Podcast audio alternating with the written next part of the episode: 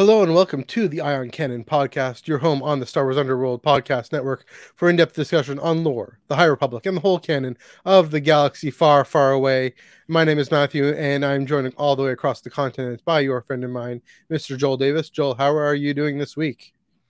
Hyped for Andor. Hype for Andor. That's right. We're gonna we're gonna dive into that in a little bit. For you, know, looking forward to our show today. Uh, first, we're talking, of course, about a Princess, a Scoundrel, and a novel by Beth Revis all at the same time. We're going to do all three at the same time. Also, as mentioned, thoughts on the eve of Andor. It's coming up soon. And uh, those watching on YouTube, Twitch, and Twitter, uh, you can see we got our, our guest in, Doc Holocron. You're back to talk all about these things. How are you doing? Very good. Right on, right on. You're very good. All right, do the uh, get little plugs up before we get going. Um, of course, you can follow us on Twitter and Instagram at Eye on Canon Pod. Uh, yeah, we're also, of course, on Twitch at Eye on Canon Pod. And yeah, get, give us a give us a, shout out, give us a ask us questions, give us comments, and we will respond. We will engage. Uh, always happy to to have those conversations. Also, the tractor beam every Thursday or Friday. Comments come out Wednesday.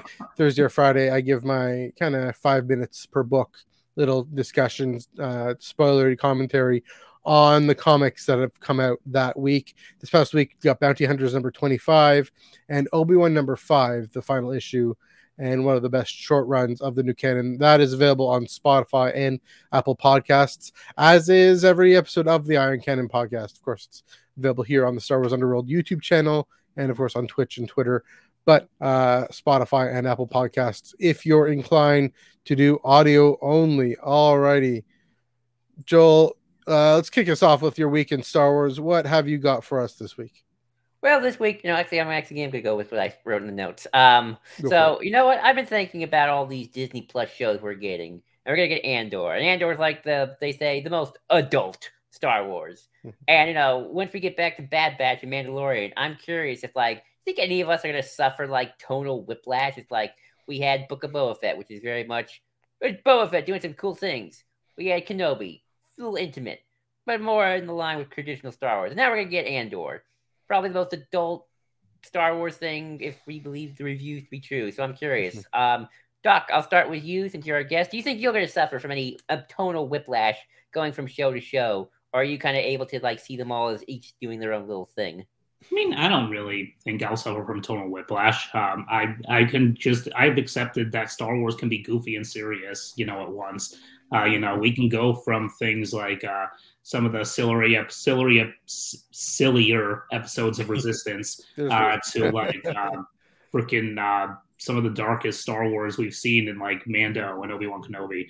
Um, you know, I've just accepted this Star Wars franchise is varied in terms of tone, so I don't hmm. really see an issue unless unless you know Bad Batch season two because like as Star Wars shows tend to do, uh, they tend to get progressively darker and more mature as they go on. And Bad Batch season one had some of those moments for sure. So, um, you know, uh, honestly, as long as it stays good and as long as it stays consistent totally, I don't think I'll have any whiplash. Um, I'm just excited to see like how this all connects. Like especially with Bad Batch, like we know how Mando and even kind of Obi Wan are all connecting and stuff and influencing larger things. We still have no idea what Bad Batch is ultimately leading to. Like, what is that going to contribute to everything? If, and not say it has to, it can just be its own thing, but like, what's the plan? You know? Yeah. Uh, Matthew, your same question. Yeah, uh, I'm gonna keep on going with these food metaphors. I just keep rolling with those. Uh, you got your salad, and then you got your your bread and your soup, and then you got maybe some gelato. I don't know how that works. then you got a, a, rich meat, and then some more gelato, and then a pasta, more gelato. I don't know how that works, and then your cake and then some more gelato. I don't know. Uh, we have we've talked about Star Wars being a rich meal of uh, you know, and, and we're we're more I guess we're blessed uh, now than we ever have been. You know, I, I think some things it just might be just so much content coming out with with Star Wars and with Marvel and with all you know. There's four different shows going on. None of them are Star Wars right now that I'm watching, and and they're all they're all pretty great. So yeah, I mean, it, it depends on. Uh, I mean, what might what we might see happen is is more not so much fracturing of audience, but uh, I mean, there are going to be people who gravitate towards. It's naturally always going to happen. There are people going to gravitate towards one show over the other. Going to have maybe little pockets, but uh, even if people do tend to to watch everything or read everything or whatnot, so yeah, um, maybe I don't know about which Whiplash. I, I get the question. I get the point.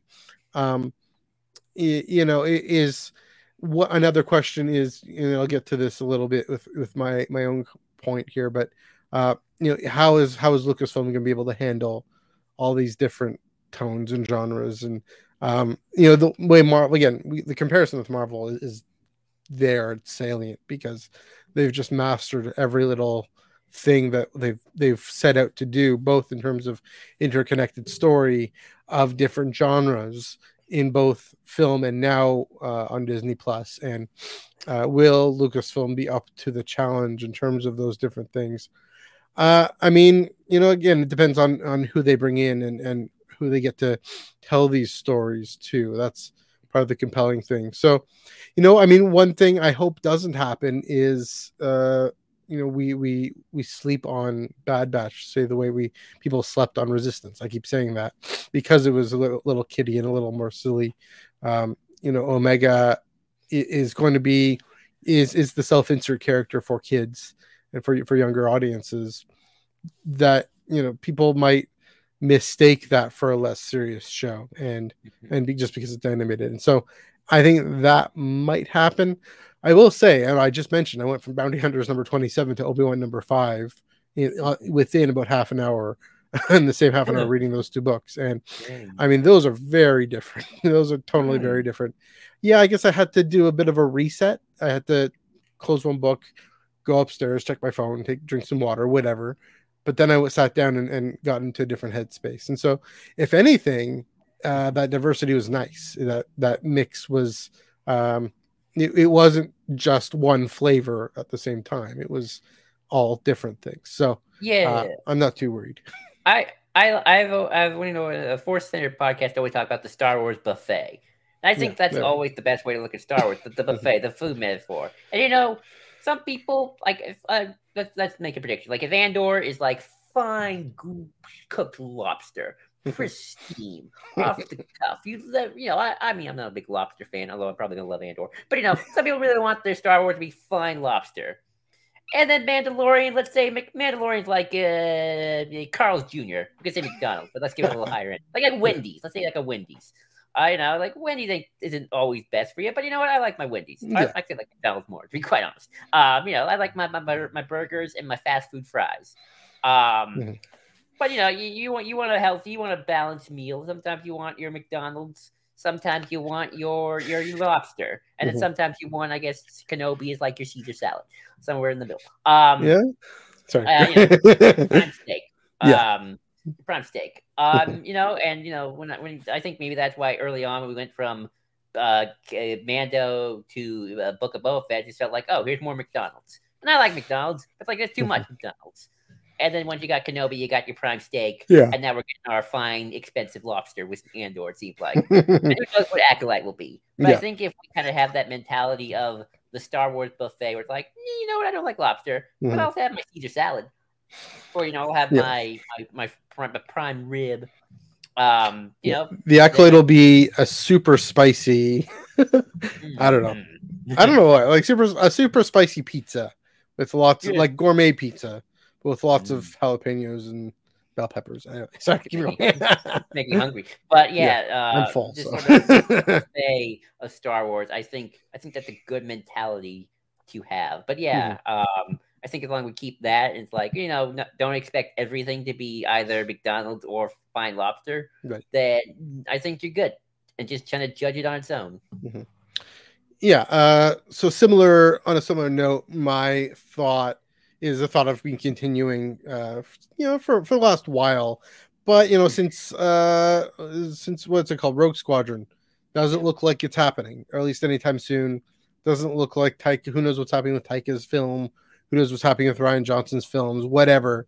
Uh, I I think we need to just stop. I mean, okay, on the one hand, I get the whole event of Star Wars in theaters. I mean, again, I, have mentioned this multiple times here and in, in, in, different podcasts, but uh, you know, you know, I, again, I get the event of it, uh, the Kenobi event, seeing Rogue Squadron in IMAX a few weeks ago. Those were fun. Those were wonderful. There's something to that. Andor got to the theater. yeah, like yeah, seeing an and, and or uh, theatrical event and all that.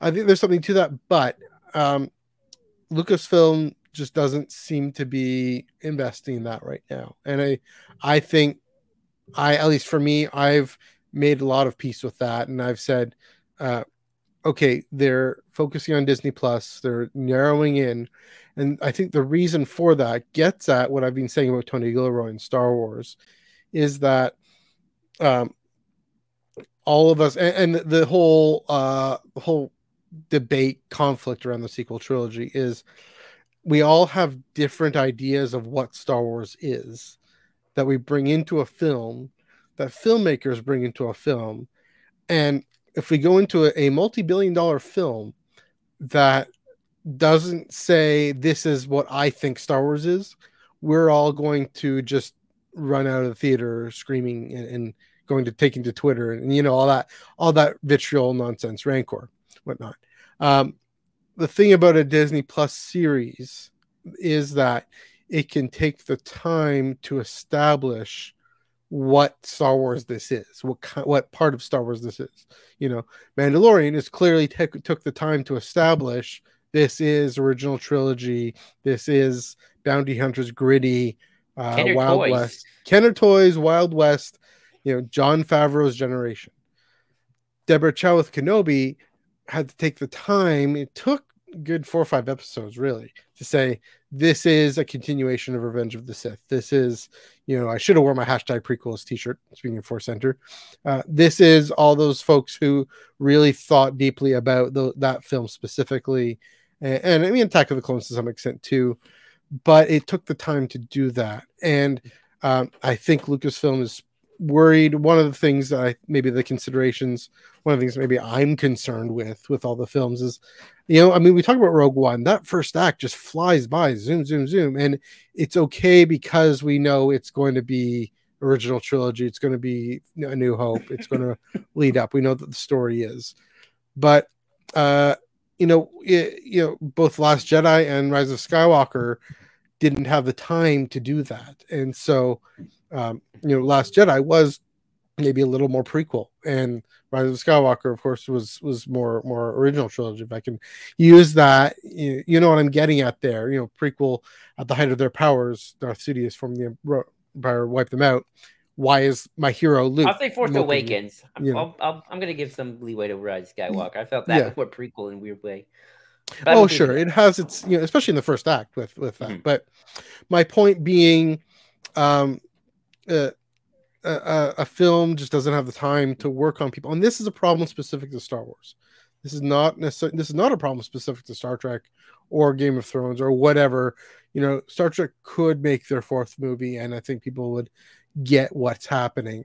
Uh, and, so, you know, that's another reason. You know, one of the reasons why I think they're just saying, okay, we also don't have the money, we don't have the resources, or if we have the money, we're just focusing it on on the safer bet of of the thing that takes that gives us enough time. Andor is going to be the longest thing yet. I mean, those 12 episodes, not counting the animated shows, uh, are going is going to be of among the live action. It's going to be the longest thing we've gotten, longest single Star Wars story live action we've gotten. Quite that you think about it, it's going to be 24 episodes, and uh, you know who knows how long those will be. But that's that's my thing. So I think we need to take all that news. Uh, like I took that news of, okay, you know, Rogue Squadron's off the schedule. Yeah, of course it is. That Lucasfilm, Lucasfilm is not really focusing on films. You should start calling Lu- Lucas Show, Lucas shows. Sorry. Right. Anyway, so yeah, that's that's my two cents. I've gone on a long time about that. Uh, Doc, do you have any any thoughts on that to add? Uh, not really. Just as long as it stays good and it stays varied and consistent, like I'm, I'm cool with that. Uh, mm-hmm. Just make sure, and there is such thing as too much of a good thing. I think what ultimately matters is that they uh, do different and unique things with each thing they put out. If they start to tackle the similar things and try to go for similar tones, I think it is going to start to feel a bit exhausting.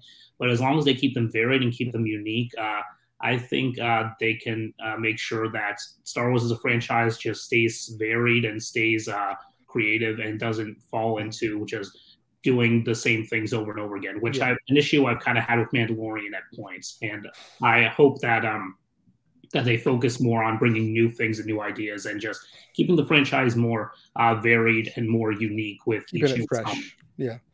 Yeah. Okay. I'll, yeah. I'll, I'll add a few sets. Well, they are doing a movie just called Indiana Jones, uh, which is which true. is happening, and it's yeah. way in production. So, they, but it's not Star Wars. It, doesn't have the same problem Star yeah. Wars has. Anyway, go ahead. But Lucasfilm is still making films, just not Star true. Wars films right now. um, but um, I think with the Disney Plus shows as well, you know, something that they don't have to worry about is um, they don't have to necessarily worry about wide audiences. They just have to worry about demographics. Like, I mean, hmm. you know, I'm not going to say judge like who likes what. Anyone can like anything, really. Hmm. um, but as I've said before, Andor is kind of being marketed as here's Star Wars for grown-ups you're gonna like this. Maybe your five year old or eight year old probably won't. um, Mandalorian's a little bit more of a wider audience, probably more like you know, kind of like people like action movies and kind of more, um, you know, kind of fun Kenner toys thing. Mm-hmm. Um, obviously Kenobi is for everyone who loved the prequels and wanted more of that. Yeah. Um, or just loves Ewan McGregor um in the role. So you know the demographics of that are different. So I think that's as long as sort of like every show kind of again, you know, aimed for some different demographic, aimed for different tone. Obviously adds new stuff too, but mm-hmm. you know, it's like I don't know what Acolyte's gonna feel like. Acolyte might not appeal to everybody. Um, you know, within reason. Mm-hmm. you know what I mean? Um, but yeah, I think that's definitely something the movies have trouble doing because the movies kind of have to appeal to everybody. So maybe they're looking for whatever the next mm-hmm. wide appeal thing is. Um, and they said no movies until before 2024. So, you know, if I'm looking for a movie, I still think 2025 is like the best bet, unless that's yeah. something unless Taika falls through or whatever. I'm sure they wanted to do Rogue Squadron, but for whatever reason, that didn't work out. Mm-hmm. So, you know, my guess maybe 2025 with Taika. Who knows? But uh, yeah, I think yeah. that's sort of the the advantage of Disney Plus series right now. Well, that's a great point. I mean, the advantage I think you're talking about is the money, right? The subscription is the same. I am paying however much I'm paying per year. You're paying however much you're paying per year. Whatever you end up watching, if you watch National Geographic, you watch. Uh, I I get Hulu folded into my Disney Plus, you know, and then I got all Marvel and Star Wars. It's all the same price. Whereas a film, it's I got to pay twelve ninety nine Canadian to, to go see this film. I got to pay this one time. It's a much bigger gamble, yeah. And so you're right; they have to it does have that wider appeal. It might have that lower common denominator approach that I still wonder if Force Awakens, I mean, you know, that uh, it, it succeeded. It had to do that, but you know, as a strategy long term, they haven't. It, it doesn't seem, thankfully, and this thing, I'm glad that they're doing this focus. I'm glad. I you know, like Doc, you're saying, it, it makes for more diverse Star Wars. You know, makes for uh, a, a, wider buffet because again the economics of it allow for that um, you know again it'll be it'll be nice we can have our cake and eat it too a little bit in this in those theatrical events it'd be nice if for some reason marvel is still able to cash in on actually having its cake and eating it too with uh with four films and four series a year yeah, I mean, I mean, maybe it's just unfair to compare to Marvel now. I don't know. They are the juggernaut. They are they're the champion and Lucasfilm. Just got to do what you're doing. just just keep on keep on uh, chugging along. All right. Speaking of chugging along, we're going to chug along one last little bit on this week. Uh, I did the math. There is 31 hours, uh, less than 39 hours until the Andor three episode premiere. We've touched on Andor a little bit. Um, Doc, how are you feeling just on Andor on this this three episode premiere on the whole show as uh, as it's coming up? Uh, I've been waiting for this show since the movie turned six years old this very year. Right. And uh, I'm very, very, very excited. Um, just the idea of exploring the rebellion more, uh, getting more into the nitty gritty of how it started out. Because, like, I mean, Rebels is kind of the rebellion origin story in a way, mm-hmm. but it's through the lens of the Ghost Crew. Whereas this movie, this show is going to be focusing explicitly on Mon Mothma and Saw Gerrera and the big people who got uh, the rebellion going in the first place. So we're really going to see the groundwork for that get laid in this show. So mm-hmm. uh, that's uh, the big thing I'm excited about. Also, uh, just uh, getting more of a political drama in Star Wars, focusing more on like the street level, like uh, just people rising up against the Empire. The first first acts of rebellion, getting to see Cassian's early life, fleshing out his character, getting to see how he comes to be who he is by the time of Rogue One. And uh, yeah, it's just going to be really fun to see. Uh, 24 episodes overall across uh, this entire show. Uh, it's going to be really fun getting 12 episodes this year, uh, probably 12 episodes next year. Um, mm-hmm. I'm excited to see. This really feels like a passion project on Lucasfilm's part. This feels like a story they really want to do and something they've been excited to do for a long time. And I can't wait to see what they've got for us. Mm-hmm. Joel, are you okay? 31 hours. Are you okay? I can make it. I can make it. I can make it. Um, yeah, uh, I agree with everything Doc has said. Um, yeah, fun fact: we just watched Rogue Squadron together. He and I.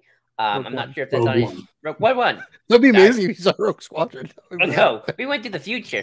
Um, we went to the after we went to an alternate dimension. We saw Rogue One on his channel. I'm not sure if that commentary's up yet. Um, it literally just dropped like 20 minutes ago. Nice. Okay, okay great. Um, and it's it's cool cool to be we watch that movie and kind of just get like Rogue One, the 12 episode season and two seasons of 12 episodes, like an extension of that. Um so that's awesome. You, you know, uh, Dr. Wright, you know, Rebels was also kind of the rebellion origin story, but I think more from the micro level, just used to go through. Here's the more big macro level. Like we got Mothma, the Senate, Saw, uh, we might see Palpatine. Um, we got the Imperial Senate, the Senate, and the Imperial Senate. you know, and it's all through the lens of, of Cassian, Cassian Andor, Andor, mm. as I like to call him. Um, and so, like, yeah, this is I, I, would almost argue that, and you know, it's interesting. I, I know I keep pushing back our book review, but um, Rogue One, probably outside of maybe the Last Jedi, probably the most influential of the Star Wars films we've gotten in the Disney era. I would probably say Rogue One, Last Jedi, Force Awakens, Rise of Skywalker, then Solo. Um, Force Solo. That's fair. That's um, fair. But um, terms of just their effects on both the canon, but also out of universe as well, and kind of how much has sort of of that movie has sort of sprinkled its way through everything from mm. Jedi Order, Kenobi, Mandalorian, uh, you know, be it stuff from in the universe or the fact that uh, the cinematographers have uh, worked on the Mandalorian season one, I believe. Um, so there's that, and um, yeah, this is this is kind of the experiment I've been wanting to see, kind of you know, I've been saying uh, Kenobi and uh, Andor are going to take Disney Plus shows to the next level. I think mm-hmm. Kenobi did that in a smaller sense from the story writing perspective. I think Andor is going to do that all around. I'm kind of curious to see. You know, this is this is the show is trying to be more than just Star Wars. Yeah. Um, and like it's exciting, and I'm so I'm so excited to see people's reactions. So excited to talk about it. Um, I've been waiting for this, yeah, since the film was six years old. I not since I was six years old, but yeah. Um, but yeah, I, can't wait. Uh, but Matthew, what about you? you... Mon Mothma, the Senate, uh, give it to me. That's specifically, I mean, the thing I'm looking forward to most, but also radical protest politics. Um, you know, the plight of you know immigrants and refugees being displaced and and want you know facing a system that is not for them. And and hearing that voice you know hearing that voice yes i have this voice in my head saying you know royal funeral everything uh you know everything that's meaningful there for me at least. But also a lot of people displaced a lot of people uh, abused and oppressed by imperial systems and which is uh, very relevant this year. Yeah and so um and, and you know i mean bringing the two together somehow might be might be a a, a good Mon Mothma story. But uh, in, in this for Andor, um, yeah, just reach out for I want Star Wars. I mean, think about Last Jedi, right? It, it, reached beyond the screen and and whacked us in the face a little bit. I like being mm-hmm. preached to. I'm kind of a kind of a glutton for that, but uh, looking forward to to Andor preaching to us. So yeah, keep your eye on uh, you know on here on Eye on Canon. Uh, all over the, the Star Wars Underworld network. Keep your eye on the Underworld Network. See what I did there. Uh, for Mhm. all, all of our Andor coverage, we're definitely going to have uh, have you know we're definitely going to be talking about that here on Eye on Canon. Going to bring it back up the eyes on screen segment as well. I, I I know the flagship Star Wars Underworld is going to talk about it. Uh, yeah, I'm sure Tales Beyond the Galaxy and and the whole whole host uh, of podcasts here at the Underworld Network are going to dive into this show because it's going to be the the main event in Star Wars. So uh, looking forward to that again. Uh, 30 and a half hours. 30 and a half hours. I can do math, guys. You can do So- math. Also, uh, I just want to say I'm glad that they pushed back Bad Batch season two to January because Mm. I, I was very scared that the rumors that it was going to air alongside Andor were true because like Bad Batch was going to get buried by Andor if that Mhm. happened. Like like the Star Wars fans like us, we would watch both, but the vast majority of like casual people who watch Disney Plus, if they saw, do you want to watch Andor or Bad Batch, everyone was going to click on Andor. Yeah. You know? Yeah. So I'm glad that Bad Batch is going to get a chance to stand on its own and not be buried by another thing. and also even that they moved moved Andor. I mean, uh, I don't know about you guys, but you know, what, was it going to be a month ago or so? This flew by, and I'm, you know, it- again, we're we're on the eve of it. I, I don't need to tell you the number anymore. I told it three times, but we're on the eve of it, and uh, yeah, it's it's here, it's coming, um, and yeah, uh, I, they they took time to get it right. So there you go, thirty-one hours to go. on. All right. So, uh our main topic. Let's get this. Oh, I'll do that there. The Princess and the Scoundrel by Beth Revis. Yes, Doc, you've got it. I got the poster right there. Got I that from- have an audiobook on my computer. Yes, I got an audiobook on my phone. Uh, but yeah, I think I got you. It's it's the reverse of the poster, uh, the Shadow of the Sith poster that Adam Christopher signed. So, this, so it's I got that celebration at the Del Rey booth right there. Happened to be right there. Oh, I right there just when Adam Christopher was signing. So I should have just put that up when anyway. I'm getting getting my life in order here after celebration four months later. Princess and the Scoundrel by Beth Revis. Uh, we gave this a listen to, Joel and I, Doc. I don't know if you give this a listen to or a read, but before I we dive into and uh, I read Yeah. it, and I like to do the voices myself while I read it. So yes, very good. So, uh, so Joel, then I'll I'll I'll, I'll set this up and then I'll I'll uh, throw this to you because this is the first audiobook I've done in a while, and so I can actually talk about this aspect of it in the media and the audiobook production. Uh, they tried to do something different with this. They tried to do uh, they used two voices, had both Saskia Marleveld and Marc the Canon Legend Thompson. Uh, of course, Saskia Marleveld doing the the Leia chapters, both her dialogue and everyone else's dialogue and narration, and then Marc Thompson doing the Han Solo, uh, the dialogue and other characters and narration. Um, so it was partway between a standard audiobook and an audio play, especially that really came forward that last chapter with both voices. And um, you know, I'll, I'll just say, well, I'll, Joel, I'll throw this to you first. Do you do you think that worked, or or do you think that uh, uh what's the word uh, drew back, uh, took away from the production, from the storytelling?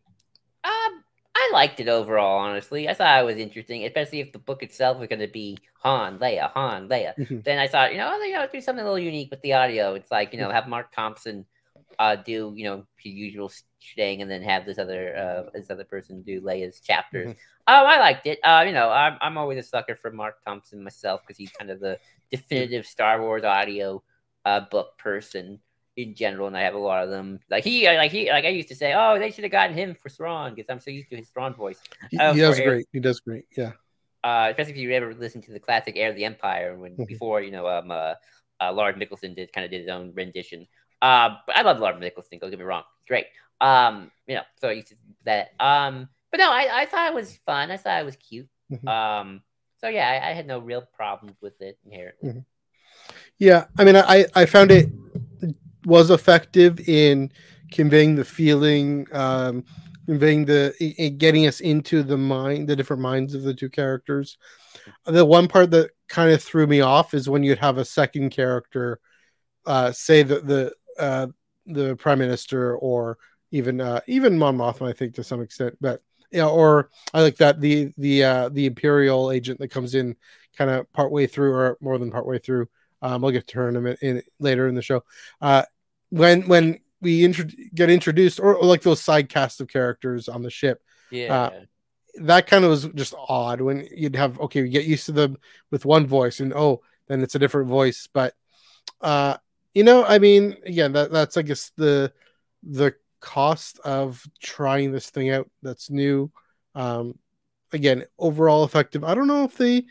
Uh, I mean, it, it, this book really lent to it, lend it to that. Uh, I mean, just the way it was structured, the way it was very much. I mean, I wonder if Beth Revis had that in mind a little bit, or the folks in the story group had that in mind. So, yeah, it mostly worked. Um, but yeah, I, I would have rather they go full bore. I know it costs more money, but the actual audio plays that they've put out, the full blown uh, the Dooku Jedi Lost, um, uh, the Doctor Aphra, and the uh, Lourna Dee audio plays, those were fantastic. So. Um, the, the audio books more or less always have one narrator and yeah. they have the music cue. So I, I feel like if you just like listen to I don't know Alphabet Squadron or even Shadow of the Sith on mm-hmm. audio, I think you uh, probably maybe have a better experience because they're practically audio play just with you know the actual narration part. Yeah. So so. And I mean, I mean, both in terms of the actual performers. I mean, again, Marc, like you mentioned with Mark Buchanan, Legend Thompson, Saskia Maarleveld doing doing fantastic with with Leia. I mean, what I found with both of them do a really great job of narrating the emotions of the character point, the point of view character. That's what Marc mm-hmm. Thompson does, almost better than the voices themselves. He really, you feel what the character feels that they're observing something happening. So, um, always glad to hear his voice. The soundtrack uh, mostly was fine. I think so. There were some moments where I thought it was just an odd choice, um, like the Jedi theme when uh, Leia's musing about her her origins with Vader, and uh, yeah, different different things that kind of took me out of it. But uh, you know, I mean, that's a hard thing, a hard job to do. Also, is to pick all those soundtracks. So uh, I don't know, uh, Joel, if you have any thoughts on on the soundtrack, the, the score taking John no, Williams themes. I'm I'm used to I'm just kind of used to a Star Wars audiobook kind of just doing that. Like yeah, you know, like when the, reading the sequel trilogy, watching the sequel trilogy novelization, it's like the put like I don't know something from A New Hope in there, where it's like this where a, a sequel trilogy cue. It's like they never put sequel trilogy cues; they would just go to prequel. Yeah. Although you probably hear more prequel music in the sequel trilogy era that way, so there you go. That's possible. That's um, possible. Yeah. but um, yeah, it, it, that's just something kind of used to that at this point. Like, yeah, do a little stage when Kylo and Rey are fighting. Uh, I, I wanted that in Rise of Skywalker, frankly. so, yeah, so, there you go. You yeah. get that in the novelization. I, I should uh, check that out. I should check that out. I actually don't know. I'm just making it up, but okay, yeah. that that'll be really. I mean, I'm sure on there's somewhere on YouTube. Uh, after this, when when we're done here, go someone find go to YouTube and do do the fake Rey and Kylo Ren. I'm sure oh, it's I'm sure, I'm sure it's, it's there. So, okay, so now uh talk about the whole the the general thoughts, general feelings um, Doc, I'll throw this to you again as our guest.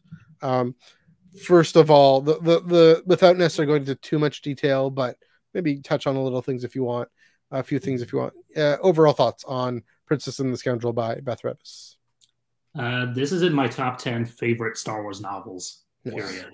High praise. I thought this was a very very good read. Um, I was very very happy with how Beth Revis told the story. Um, I was very uh, pleased with uh, how uh, Han and Leia and everyone else were written. This really felt like a novel that could have come out like after Return of the Jedi. Like, I mean, hmm. obviously there are certain things that get referenced here that weren't part of the canon at the time, but uh, just in terms of the style of writing and how the characters are written, it really felt classic Star Wars to me. Uh, this whole book. Um, personally, I think this is a really good middle part of what I like to call the Leia novel trilogy. Uh, for me, the, for me, that trilogy is Leia, Princess of Alderaan, this book, and Bloodline. Mm-hmm. For me, those three books are like a really solid Leia trilogy because like each of those books talks about a different uh, point of Leia's life, getting into her head, how she's dealing with certain things. Uh, with Leia Prince of Alderaan, we'll talk about her childhood, her early life in Alderaan. With this book, we see a relationship with Han and the rebellion and how she's dealing with the Empire being gone. And in Bloodline, we see, you know, the beginnings of the sequel trilogy. And I think each of those books does such a good job of showing how Padme deal, Padme Leia uh, deals with these different aspects of her life mm-hmm. and uh, these different points in her life and how she's dealing with that and the rest of the galaxy as a whole. Um, for me, this is probably my favorite portrayal of Leia and Han's relationship in any Star Wars media. I thought they were absolutely fantastic yeah. and adorable in this. I loved all their little interactions. I love how I love how smitten Han is with Leia, but he's still trying to play the cool guy, but failing. And uh, I love how Leia is still dedicated to her job, even though she's also trying to relax and enjoy her honeymoon. Um, I love the wedding with the Ewoks. I thought it was so fun and so uh, so very fitting for the Ewoks and for Leia and Han as well. Um, I love all the little. I love my favorite parts of the book are when we get into Leia's head and her feelings towards Vader. Um, I thought that stuff was brilliant. Mm-hmm. Um, she doesn't accept Vader as her father. She doesn't even want to consider him her family. Uh, he's ha- she's having trouble seeing what Luke sees in him. I think that's really cool. They address that here. Um, and she doesn't even when she thinks about her force sensitivity, she doesn't want to think about in terms of her father. She just thinks about in terms of herself and how she mm-hmm. thinks about the force and what she yeah. wants to use it for. And um, getting into um, just the general state of the galaxy and the rebellion, like I like that they're trying to they I like that they have to like put forth the idea like the empire is really gone. Please believe us on this because a lot of people still don't believe the empire is gone. yeah, a lot of people yeah. are like like the empire is not like mm-hmm. people don't even know the emperor's dead. dead, uh, but um, they're they're. Uh, but uh, I like that yeah. Uh, they have to also like put on a good show for the public while they're on their honeymoon. I think that's really fun. Uh, mm-hmm. the stuff on Manduras was really cool. I thought it was a cool location. I like the whole thing with like the ice architecture and the ice artwork. I thought that was a cool idea. Also plays mm-hmm. to the themes of the uh, the book of like nothing lasts forever. Mm-hmm. Like like like the artwork on the planet, it melts eventually, so you got to keep replacing it. Um, and uh, also that cool little uh, villain reveal near the end of a character who I never expected to come back from an earlier. Uh, that was fun. Mm-hmm. And uh, yeah, just a very, very good read. Uh, very fun. And uh, yeah, I'm just glad that uh, Han and Leia finally got their wedding. And yeah. Yeah. yeah, putting uh putting Beth Revis alongside the master Claudia Gray that is that's high praise and, and deserved praise. I will say that's a great point. Uh, a Leia trilogy, especially given how there are connect connections to Princess of Alderaan and and Bloodline. Uh, Joel, general thoughts. Go for it. Yeah, I actually never thought about it being like a Leia trilogy, but I actually think it's a good point. Um, I I liked it. I wouldn't put it in my top ten. I think I like the first act probably the most, and it kind of loses me a little bit. Um, but that first act is really strong. I just love everything on Endor, and you know, kind of seeing this the wedding actually take place as Doc said, I love seeing Leia deal with you know Vader being her father. I love actually seeing the fact that as much as she kind of denies it, I think Leia is very much like her father. There's lots of moments where she sort of mm-hmm. jumps the gun and kind of almost creates her own. I don't want to say creates her own downfall, but kind of like creates a situation where it's like you're trying to prevent something so hard you accidentally caused it by mistake. Like Obi Wan um, says, you are passionate like your father. Yeah. Yes. Um, you know, like seeing the state of the galaxy. People mm-hmm. think the Empire is gone but clearly it's not gone. Uh, you know, we got a whole aftermath trilogy to say, nope, still here and still doing, still doing, doing stuff. Um, you know, the Halcyon stuff was fine. Um, I love Han in this. You know, he is a supportive husband, and you know, just always trying to be good, best, best play as possible. Um, but yeah, overall, a pretty good addition to the post Endor to Jakku era of, excuse me, Star Wars storytelling. Mm-hmm. And good job on Beth Revis, who I really like. I especially loved her Rebel Rising book, yeah. which is definitely one of my favorites. Again, has a really strong first act. Yeah, I'll say this book was very well written. It was very well. Uh, I mean, her Beth Revis's command of the language and and ability again to you just even in the text itself to get it to switch between the two characters to get into what they're thinking, how they're feeling, what they're experiencing, and what they're doing, and and how you know on the ship, especially they go off into different directions, and how it ends up meeting up at the at the end. That was was really well plotted out and planned out and, and structured. Joel, I'll agree with you. Uh, the the the first part was was really great. Um, yeah, the first part was really great. The you know the uh, yeah, like the everything on on Endor, especially uh, with, with Mon and Leia, um, which we'll get to that in a second. Um, the the uh yeah the but then you know it kind of yeah lulled. like why are we getting this description of this animal why are we getting uh you know the all these these details we got there later but uh you know um he wasn't so sure. Maybe that's maybe the the issue with uh, the audiobook and, and having to concentrate on that. And so maybe uh, you know on paper it would have been better. But um, yeah, sorry, we're gonna okay, well, we're good. We're good. Just making sure everything's okay on the on our end. There we go. Okay. Um, but yeah, I, I again I I you know doc that theme of uh you know art and and nothing lasts forever and um you know, preserving the good at where it is and where it's at in the moment. That was, uh, you know, and very, very poetic and very well portrayed, as we'll see uh, with with Leia. You know, with Leia's own story. Interestingly, uh, and we'll get to one of these in, in a second, but two things we haven't really mentioned much of is is the Halcyon and how.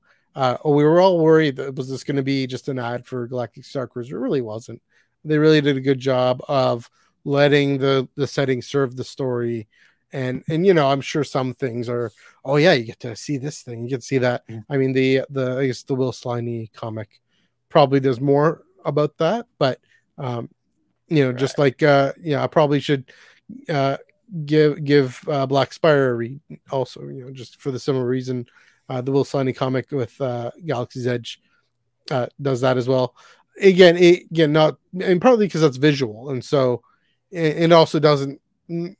The bulk of the story doesn't take place on on the Halcyon. Takes place on this Maduras, which I hope Galactic Star Cruiser doesn't actually land dump anyone on because uh yeah they'll be you know north of north of here it's colder north yeah. of here yeah. definitely not in in florida it's not like that so um yeah i i enjoyed it again i won't i won't say this was my top 10 but uh, top 15 i'll give top 15 there were there were some parts where really were really compelling and, and we'll let's dive into some aspects of that let's start with that especially that first little chunk there uh big um, picture with so you want to go and go ahead joel Oh yeah, um, I just wanted to also mention. Um, I noticed it wasn't in the notes, but I also feel like we should set aside a little time to talk about. Oh, I guess Doc might be having his technical difficulties okay. after all.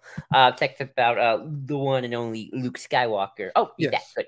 Yeah, um, uh, but yeah, I, I, added a little bit in the notes about Luke in a bit, but okay, yeah, but the big picture. Um, yeah, I, so yeah.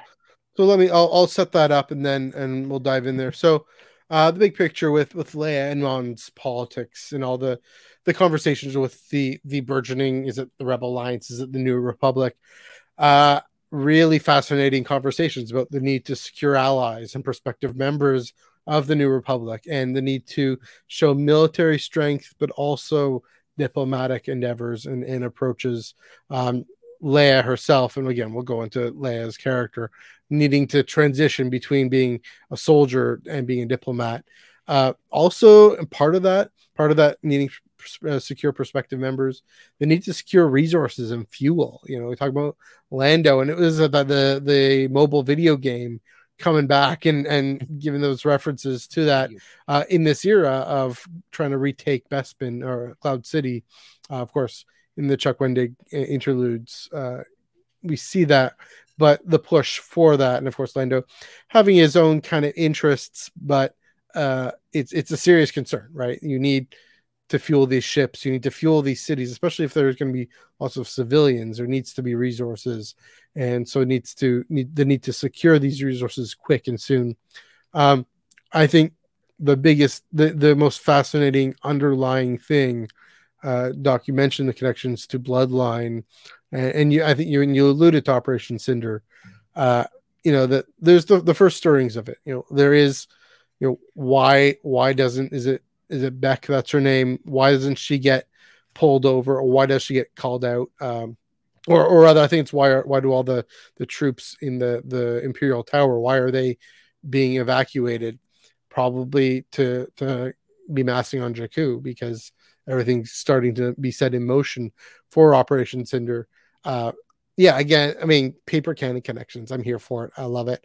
Uh, and Beth Revis doing again a great job of not bashing us over the head with it, but saying, yes, this is what's happening right now. This is what's starting to happen. We know from the Battlefront uh camp, Battlefront 2 campaign that immediately these things in the Shattered Empire comic immediately uh you know the Emperor is is dead, so things get triggered and set into motion. Lastly, and, this is the question I'll throw to you guys, but you can also, of course, comment on anything I've said here. Um, uh, you guys mentioned how you know this question of the war is over, the emperor is dead, Palpatine's dead, so the war must be over, right? And not so much. And, and like Chuck Wendig saying, you know, the uh, you know, regimes don't just change overnight. Uh, wars don't just end overnight. It can take about a year, or in Legends, it takes a couple decades, right, to for the regime to change over. So, um, two questions, Joel. I'll start with you with both of these. What did you think of the uh, the overall big political picture, especially that gets set up uh, on Endor, and then later a bit on Madurs, and um, the belief that the war is over since the Emperor is dead is that naive? Is it realistic, or is it just propaganda?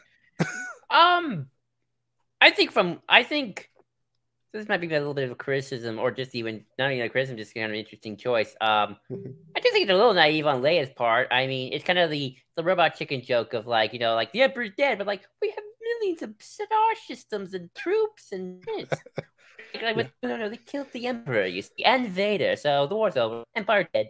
But we have all these, you know, um. I, I don't know. I always feel it's a little weird. I guess maybe. I mean, that Leia, or maybe just Leia's very gun ho about it, like Emperor's dead, yay. Um, but I mean, in the again, the Emperor when Hitler died. That's true. Yeah. Uh, that's true. Although to be fair, the, the, the, Soviets and the Americans pretty much had no terror. pretty much had Berlin circled. So, uh, but no, I mean, I think there's definitely regimes that like when someone died, it's like they collapse like that. So I'm always willing to give it a little bit more of a leeway of like, yeah, the Empire's always been a, a house of cards, just ready to tumble. Mm-hmm. And it took a Death Star and another Death Star to really um to really you know watch it all go downhill. Uh, mm-hmm. But I just think it's a little naive to think later to think, oh yeah, like all the Star Destroyers and the Troopers, they're all just gonna pack up and go home. Um, and obviously, you know, I think Mon Mothma kind of realizes that a little bit. Um, but I do think maybe Leia's feeling a little too optimistic of the fact that the Empire's dead, it's all over. When it's like, oh no, it's not. The Empire still has resources, even if it's fact, even if it's breaking up into warlordisms there's still a hmm. somewhat central command trying to pull together what's left, as we see in the aftermath and Alphabet Squadron. Um, in that regard, so yeah. uh, it's it's definitely interesting. Yeah, um, Mon certainly has that urgency of of we need to actually take action. Um, John, if you had any more to say that, or I can throw it to Doc. I know, throw it to Doc. I think. Yeah, so Doc, what what do you think of, of that question about you know the Empire is the empire over or the war is over because the emperor is dead naive realistic or propaganda and then what do you think of uh, the politics generally in this book the, the galactic on, politics i think on one hand you want to you just want to give the people hope like yeah like we we won endor so uh um we, we've taken the emperor and vader out of action so like uh you want to celebrate that and you want people to know that they just did a big thing. But at the same time, you don't want to get complacent and feel like, okay, like the empire is like never going to come back. Like clearly that isn't true. Um, yeah. Still out there, still doing their thing, and um, so it's a difficult, it's a difficult balancing act. You want to like, uh, you want to let people know that you know this is a major victory and like uh, we did accomplish something great, but at the same time. Um, that threat isn't going to go away forever, and there's going to yeah. be future things to deal with. Um, and specifically with Mon Mothma's standpoint, is that she wants to uh, she wants to get the message out there that the Emperor did die uh, uh, over Endor, and uh, she wants people to know that. And like, there are still people denying it. There are still people like we see on the Halcyon. There are people who like um, I, I, heard uh, I heard that was just like uh, those were just like rebels like making shit up and like uh, they and like there are a lot of people who are still skeptical about it. Like, did the emperor really die? Like, is it really gone? And uh, you know, he's going to return somehow later, mm-hmm. but that doesn't get addressed in this book.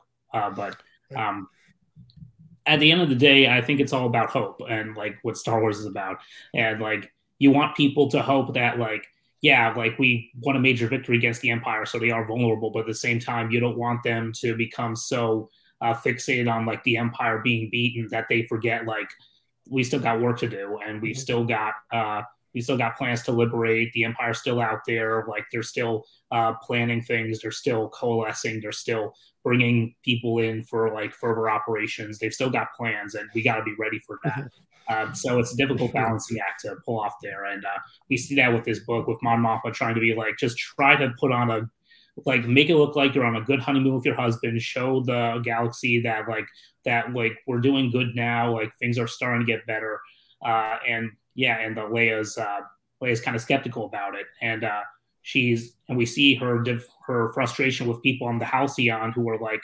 uh people who are people who are working with the empire like that uh like that uh like that that uh Kilad dude uh who uh, mm-hmm. who, uh plots and kind of plots to kidnap Leia and then fails.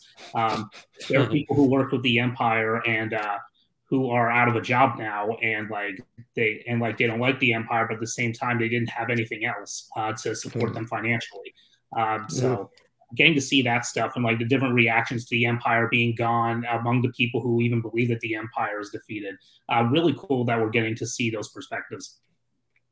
Yeah, I mean, to answer my own question, yeah, I mean, it's interesting that in the narration, Leia is clearly a little disappointed and kind of concerned people aren't except believing her and like, why don't you believe me? Yeah, like you said, please believe us. The Emperor's dead. You know, you gotta say, uh, Mon Mothma definitely milking it for all it's worth, uh, as she should. It's the the big PR coup and having her mind on the PR coup and uh, the fact that and that, that, that they go into that in this book. I, I kind of wonder I if they if if Beth Revis got some production notes from Andor, at least in terms of Mon's character, if there's going to be some sort of connection, at least in Mon's ability to uh, to score the diplomatic hit. And, and I know, mean, she, you know, I mean, she had to have gotten notes uh, regarding Obi Wan because Leia does mention Lola uh, yes. in the first two chapters, right. which is really cool. I love that yeah. little shout out there. Mm-hmm. so, uh, I, I, oh, go I'm gonna say I, I think one thing that you know we have to keep in mind about the Battle of Endor. This is opposite of the Battle of Exegol, which I think is what they were trying to go for in that yeah. movie. Um, Endor was not the galaxy rising up against the Empire, and it's like, no, we're done with you. It's like, no, it's like the galaxy was just kind of sitting on the sideline doing its thing. It's like Endor was kind of this this trap and this last just effort by the rebellion. Like, oh no, they got another Death Star. We got to blow this up. Mm-hmm. Um, remember, it's not like the galaxy was in total uprising. The Emperor seemed pretty secure in his little throne. Got his Death Star coming. The Emperor was like, I'm going to finally get rid of the rebellion once and for all. And then obviously his overconfidence was his weakness. He dies, and then the the, the, uh, the Death Star exploded, and sort of like everyone's like, oh shoot, didn't expect that to happen. So like yep. the galaxy wasn't really prepared for this. The They're Empire was prepared the Empire was prepared for this, you know, but mm-hmm. the Empire didn't, you know, it wasn't the Battle of Endor didn't happen It missed a massive uprising. Right. It happened kind of like, oh, dang, it's like now all these stormtroopers, like, what do we do? It's like mm-hmm. we stay, we fight chaos. Um, because you know, again, the it wasn't the you know Coruscant was still pretty secure at the time, and the Emperor had all those bases and stuff. So it's like mm-hmm. everyone was kind of shocked this happened. Yeah, I mean, even see you know on Iden Versio's face, right? She's she's looking up and she sees it explode, and oh, this actually happened. Wow, I can't believe it. You know, again, can't believe it happened again. Um, yeah, you know, Jakku is is more like Exegol, right? It is this a big, you know, en masse, uh, this this large fleet of. I mean, in this case, it is the New Republic fleet finally uh finally mobilizing to take out the remnants of the empire. Yeah, that's a great point. Um, you know, we we just think Endor is the big climax because since 1983, it's that was the end of the trilogy, the end of the story, happily ever after. Um, you know, yeah, everything, every story from Truce at Bakura all the way until you know uh, Princess and the Scoundrel, trying to articulate what's the next step.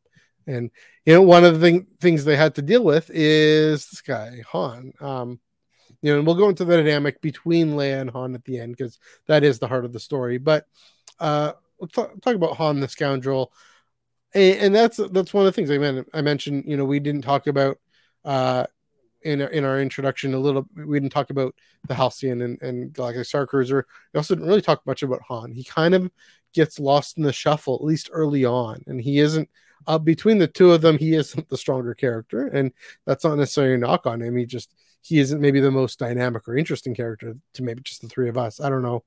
Um, especially earlier on, his motion, his motivations, uh, maybe to, you know they they pale in contrast to Leia's wider view. Uh, maybe that's just me. Maybe that his that romantic motivations aren't as interesting as Leia's diplomatic, political, military motivations. She's so committed to her job. Um, I don't know if that's true for for either of you, but yeah, uh, and I think that's part of what m- could have driven the story forward more clearly is if Han's motivations were a little more compelling. I will say though, as the book goes on, uh, and and it provides this opportunity to explore. Hold on a second. The, from his point of view, he was just on Cloud City. Uh, he was just frozen, and then he was just freed by Leia, and and and from everyone's point of view, was just freed by Leia, and then the victory at Endor. It's it's incredibly fast, and we feel it's been a long time. For him, it's been yeah, just a few weeks since Bespin. Frankly, you know, if if his conscious, we don't know, but uh, you know, he, has been asleep effectively. Um, although, although he does mention, although he yeah. does mention at one point that Leia did tell him about uh, Kira taking him. And uh, sure, and, and so yeah, like th- those things get filled in, but in his experience of time, it's very fast and probably genuinely traumatic. And the way it explores uh, I mean, the the, the way uh, well the book explores just uh, the the cold, a dry, cold, uh, you know, being stuck up in carbonite. Here's Han Solo, the scoundrel likes to explore and, and get out and um, get into trouble, and here he is cooped up in this box, uh, this this this slab, and can't go anywhere. And even if he isn't conscious, there's probably something even in his own body that is uh, that is incredibly uh, destabilizing and traumatizing. Um, and so that got interesting, got better later on. You know, at first it's kind of this weird. He's just grizzly and grumpy, but um, yeah, definitely much more of a softy comes out, and, and I, and I appreciate probably be going through this experience. He's be you know going through processing with Leia with uh, everything on Madur's, uh, processing his own pain at and suffering at this experience of being in carbonite and then coming out and not having to not being able to be the hero because Luke and Leia are the heroes really I mean Han's involved on Endor but uh, not so much and then uh, Doc as you mentioned Beck from Smuggler's Run by Greg Rucka which I admit I haven't read but thanks to the Wikipedia for telling me that was a great moment in the audiobook where uh, just all out of the blue this high pitched voice I will I forget the, the line but uh, coming in, um, stepping onto the scene. Uh, I mean, that's another common theme with Han is his past catches up to him. His past as a smuggler, troublemaker, ruffian, whatever. Um, now trying to do good by Leia and the rebellion and the galaxy catches up to him. So that's that's Han's character. Uh, Doc, of, of all those things, in terms of especially with the way it describes explores his experience um, from uh, Cloud City onward and everything with Beck and Smuggler's Run and whatnot. Um, what do you think of, of Han's character? Uh, yeah, I loved Han in this. He was really fun. Um, I loved his uh, like he just wants to spend time with his wife, and like the galaxy keeps pulling him away from that. Like he just wants to spend time with the person he loves. He's he's sick of the war. He's sick of all the fighting and like the spying and everything. He just wants to settle down and just like take a break for once in his mm-hmm. life, uh, but uh, he can't because the galaxy will always be in turmoil. It is a it is a it is a Star Wars is like Star Wars. There's always going to be war. There's always going to be things to deal with. Um, and uh, like even when he's just relaxing on the Halcyon, he runs into a guy who openly says he's going to try to kidnap his wife, and he has to deal with that.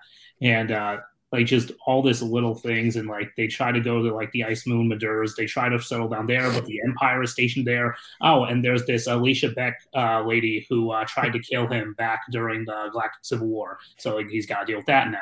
And like all this stuff. And uh, yeah han is a guy who is constantly trying to like just live his life but his life won't let him Mm-hmm. And uh, he's just so caught up in like all of his mistakes and all of his past actions and all the people he's scorned and all the people he's stabbed in the back and all the people he's just uh, uh, left by the wayside. And they all come back to haunt him and Leia.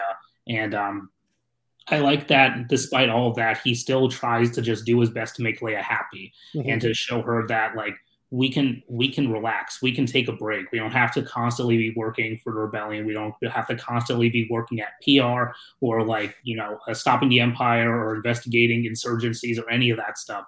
Um, and of course leia is always going to be obligated to that but at the same time han has to help her remember that she's still a person and she can still enjoy life. She can still you know have fun. She doesn't have to be constantly looking behind her back the entire time and but Leia is also there to remind Han that sometimes you need to take action, sometimes you need to get back in the game. So like Han and Leia really balance each other out in that kind of way. Mm-hmm. Like they remind each other that there's more to life than what they're each currently doing, and uh, it's really cool that we get to see that relationship uh, flourish so much, especially with um, Han just trying his damnedest to just um, make a good impression on on the galaxy as like Leia's husband, but he's Han, so we can't do that. Uh, and uh, just very fun. And like the way Lando and Chewie are constantly prodding at him and like uh, trying to get him to just uh, change up his image and like uh, look the part, and he's failing at it at every single turn. And just wear so- a suit to his wedding. yeah, exactly. But, yeah, yeah. I mean, so you mentioned you said two things there, Doc. You said he wants to live his life, just live his life, wants to settle down and relax. Uh, you know, Joel asked this question: you know, Is that a, a change in his character, at least in terms of wanting to settle down and relax? Because previously, living his life meant smuggling, being on the run, getting into trouble, uh, being the the scoundrel. Um, it, is that a change, or do you see more consistency with his character from before? I think it's a bit of both. I think Han, eh, the appeal of Han Solo has always been he's the everyman in the wacky universe. He is the hmm. guy who's like, you know, he sees the Force and sees all the Jedi cosmic stuff, and he's the guy who'll go, "Well, that's just weird." um, you know, that's kind of, and I think that's what makes the appeal of Star Wars so fun. It's like, you know, yeah, you got all this cosmic stuff, then you got that one guy who's like, well, "What the heck is all this nonsense?" He's like, he's the audience speaking, like, "What is all this?" Um, and I think for Han, I think in a sense, he's a simple guy who wants simple things. And I think now that he's found out that, you know, he can have love and family and friends and has sort of shed or re- shed off the selfishness that he sort of built over the years. And if, if we believe so, if we take Solo the movie in, into account, you know, he has mm-hmm. once again become as as Qi'ra said, you're the good good guy you're the good guy, you're the good man. Um, I forget what she says, good guy. Good you're the good guy, yeah. You're the good guy. Um, which I think is sort of the idea of like Han's always in deep down is a good guy who just, mm-hmm. you know, he just sort of got beaten down.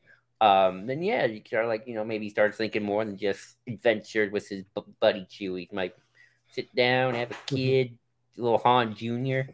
um, and I think that's always sort of been Han is sort of he kind of comes that thing. He understands and he learns to understand the bigger picture, like you know the Force, all of it. You know, I've always said uh, my favorite version of Han Solo is Force Awakened Han Solo. I think that is the the natural conclusion to his arc mm-hmm. as a character.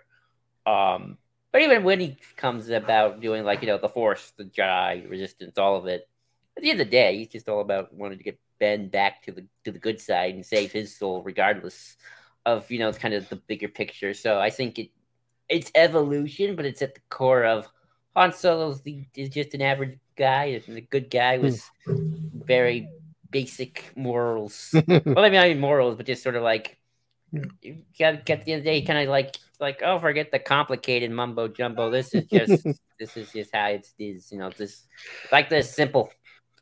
Yeah, uh, math is math. math is math. Yeah, it's interesting. Uh, you know, and 30 hours to go into Andor. Just putting that out there.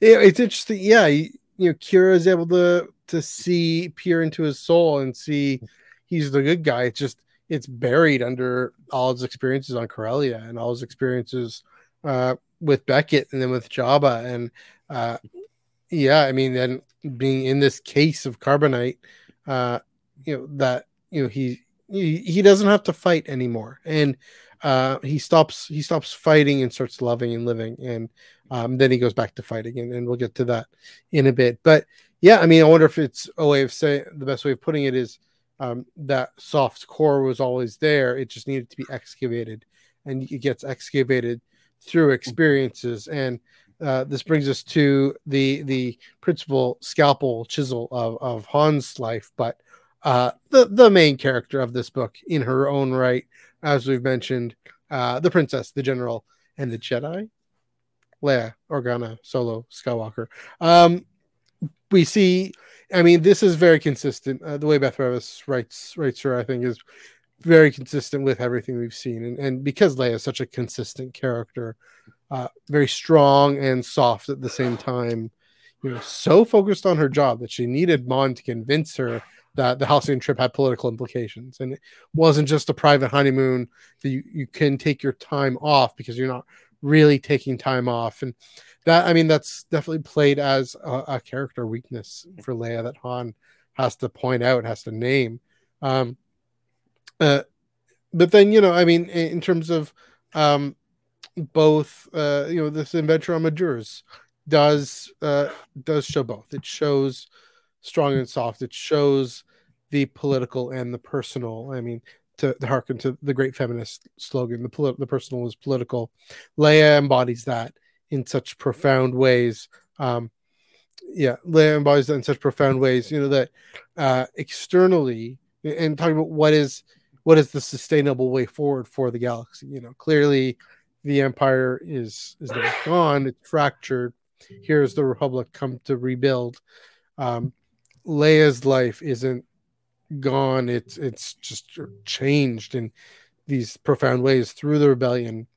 Uh, and so you know externally uh through seeing you know, like we talked about with art and with uh the relationship with the planet and its species um you know seeing Yen's delicate handling, the prime minister's his delicate handling of the imperial presence and subtle resistance, and how that the development of society and culture uh, beyond the war is, is what I'm getting. What comes after the war is uh, building societies and cultures, including art. And I think she has a renewed appreciation for art and the capability of art, not in a very Thrawn way. Thrawn is trying to study art to learn to how to destroy people. Appropriate appropriate. Yeah, she's trying to learn how art builds people up and connects them to their past and to their present. And then I think the most important, most interesting thing that happens in this book, uh, internally, and the way she, like I said, a Jedi, she connects with the Force. Uh, a moment that's very reminiscent of Ezra, Ezra, and Ezra and the Purrgil, not Ezra Miller, Ezra Bridger and the Purrgil. Um, but uh, I think a different angle. Th- yeah, um, but I think uh, you know, I think this is actually closer to to Rey in the rocks, um, not just lifting rocks. I think, and especially the way the uh, the Last Jedi novelization talks about submitting. We even hear Leia with echoes uh, of that narration. I forget who wrote the novelization, but I mean Rian Johnson, the film, brings it out beautifully. Uh, you know, of submitting uh, to the will of the Force and decentering herself and finding that life, just like Luke will teach Rey on Ahch-To, uh, finding that life within herself, that balance within herself, and how that is then the first step in her reconciling with her blood lineage, everything to do with Vader. Um, I, I, know I don't recall there being too much about Padme in this, but um, I mean the, this the the connection with bloodline here, very strong connection of she is the daughter of of Darth Vader slash Anakin Skywalker. Um, and of course the conflict in that right she's so repulsed by that um and yet like joel you mentioned she's incredibly very much made for war. She's a general uh just like her father was a general in the clone wars. Of course just like vader was was the emperor's pit bull. Um doc i'll throw this to you. Uh, I'll, i listed a whole bunch of stuff. Specifically i want to ask uh you know the adventure on Madurs and everything she goes through. What do you think of Leia's character specifically, and and what she discovers? Uh, I thought that was cool. I thought uh, Madurs was an interesting location. Uh, I like the ice motif. I like uh, the I like just the uh, kind of mystery around it at first. Like they keep asking about the Empire, but they very clearly don't want to talk about it. Yeah. Um, they have to do some exploring themselves, and they find out like, oh, the Empire left this big thing here that's drilling the core uh, to uh, plunder its resources. Mm-hmm. And um, I like that the people there are like, like the captain dude are very much like uh, the Empire uh, wanted us to uh, work with them, but we didn't want to. But uh, they didn't. They didn't give us a choice, so uh, they yeah. just they just stuck themselves here, and they've been here. Uh, they stayed here even after the Emperor died. Died again, um, but um, I, I, like that. Uh, I like that we're seeing that planets are still not safe from the Empire even after the, the, the victory at, Endor, not mm-hmm. Endor, Endor and Andor. Um, I like that. Um, I like that seeing that. Yeah, the war's not over yet, even yeah. though they kind of won it technically. Uh, they're still fighting the Empire. The Empire is still doing its thing, um, and uh, mm-hmm. even though uh, the big like consensus among the galaxies that the Empire is done, that doesn't mean the Empire has stopped doing what it's doing. Like it's mm-hmm. still subjugating people. It's still uh, plundering resources. And I like that Leia's instincts were ultimately kind of right. Like uh, like they're not done and like they're mm-hmm. always gonna have work to do and um you know it's sad that they had to interrupt their honeymoon in order to stop the empire again uh, but that's that's what the empire does and um i like uh, having to um I like having to see Leia try to balance her personal life and her political life, and I like getting to see that uh, she doesn't have control over what uh, the empire is going to do. She doesn't have a control mm. over hmm. what the galaxy is going to do. She just has to go in and do what she can and help however she can, and just hope for the best. And like uh, that also plays thematically into uh, into uh, Leia Prince of Alderaan and Bloodline as well. Because in Leia Prince of Alderaan, you know, uh, she's having to make a difficult decision between whether whether she wants to help her dad and their whole growing rebellion on uh, on Alderaan, or whether she wants to stay out of it and uh, you know that comes to a head with Kier, uh, her original love interest in that book. he gets involved and he ends up dying because of that. And um, same with Bloodline, where she tries to keep her political and personal life separate, but then her political enemies end up revealing to the galaxy that she's the daughter of Darth Vader. Right. Uh, so I really like this running theme between all three of these novels of Leia trying to maintain her own happiness and her own life separate from her life as a senator and a princess, but they mm-hmm. always end up ramming into each other no matter what. Yeah, well, great point. In ter- yeah, especially that through line between the the the you know the, the three novels. Again, the the tensions between personal and political. Specifically, that moment when sh- they're underwater and uh, looks like all hope is lost, and um, you know that that last engine just isn't going to go because I think they ran out of of uh, torpedoes. She summons these the Edonts, or or she calls for help. Uh, what what did you what did you think of that moment? What did you uh, what does that moment speak to you about? Um, I just think it shows that Leia never gives up.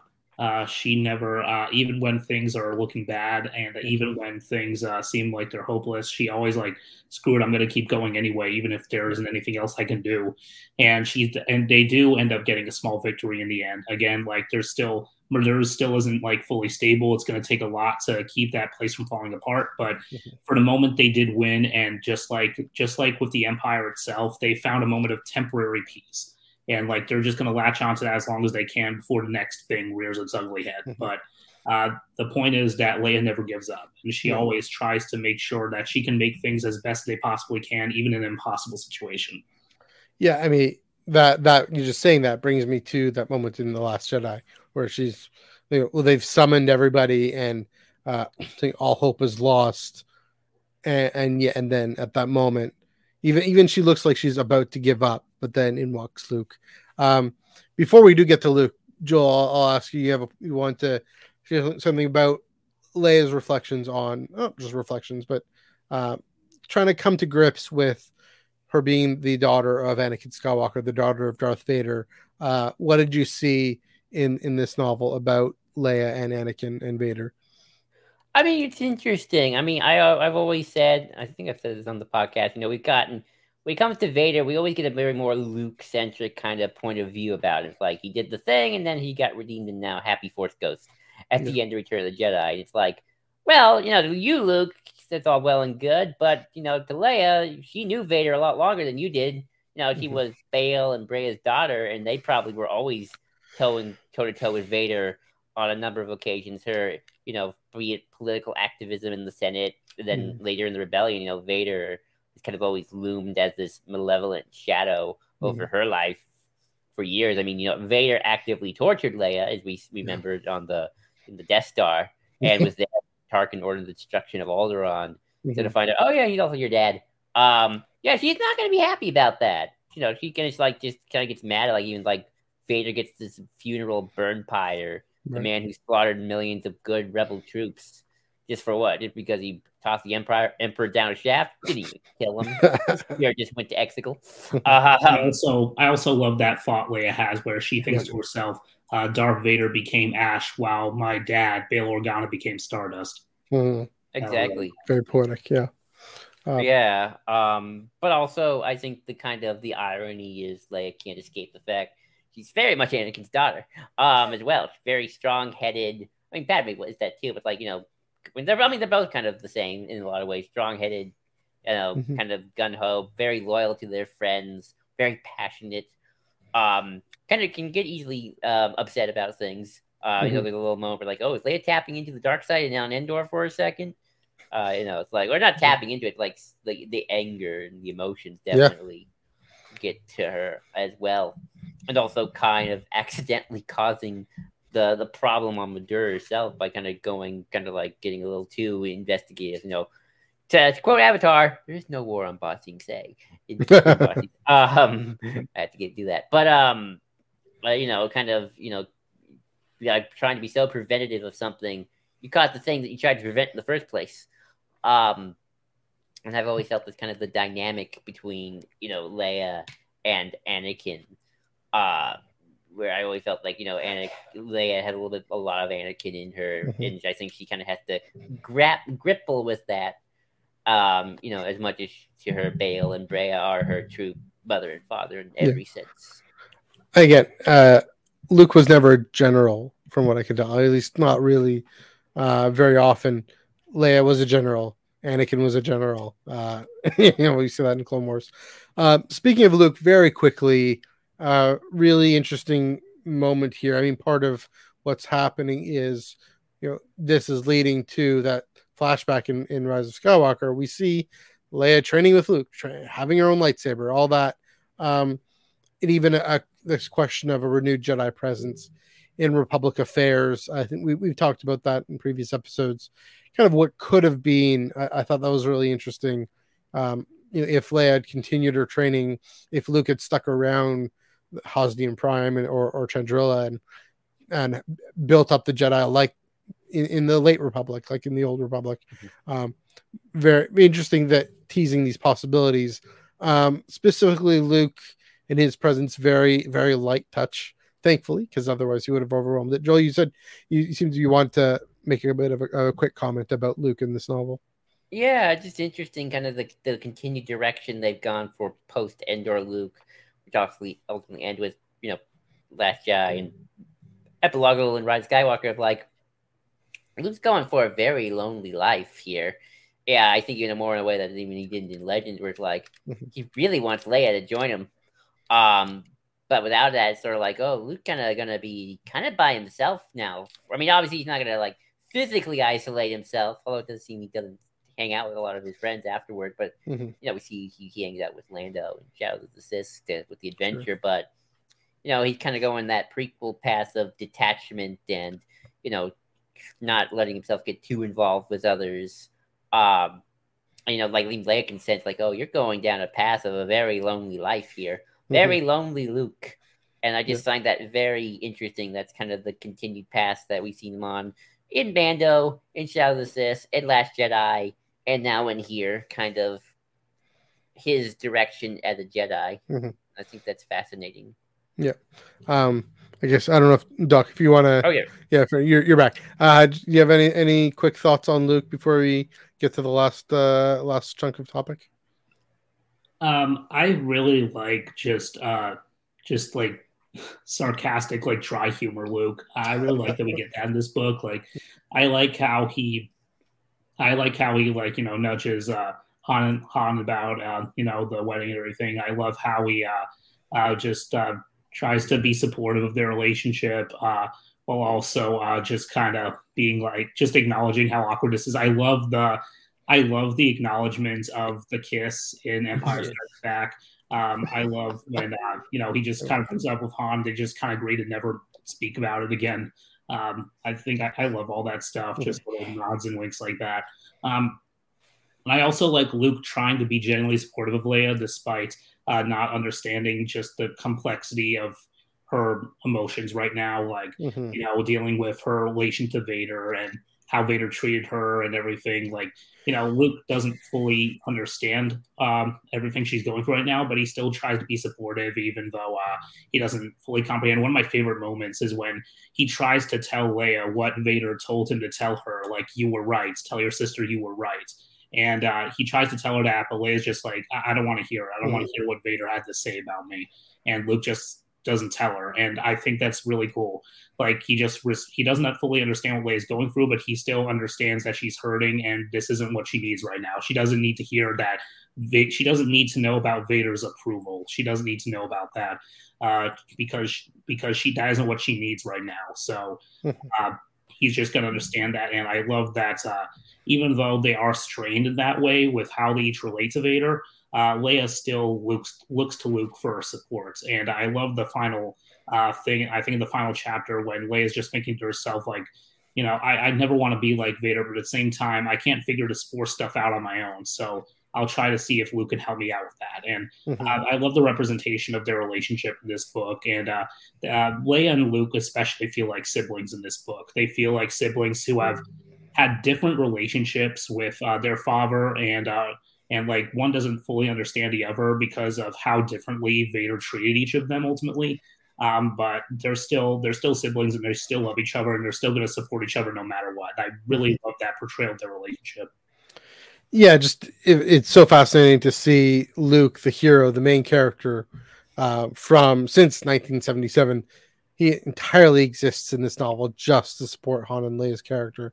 Uh, again, the light touch like Vader in Rogue One, you know, just just there for Krennic's character, and then for the rebellion, just little light moments to move the plot along doesn't overwhelm. Okay, uh, the you know we're an hour twenty in, but uh, I think I want to spend a little bit more time just looking at the relationship between Leia and Han. We've talked about this quite a bit, uh, but and, and there I have I want to do this in two segments.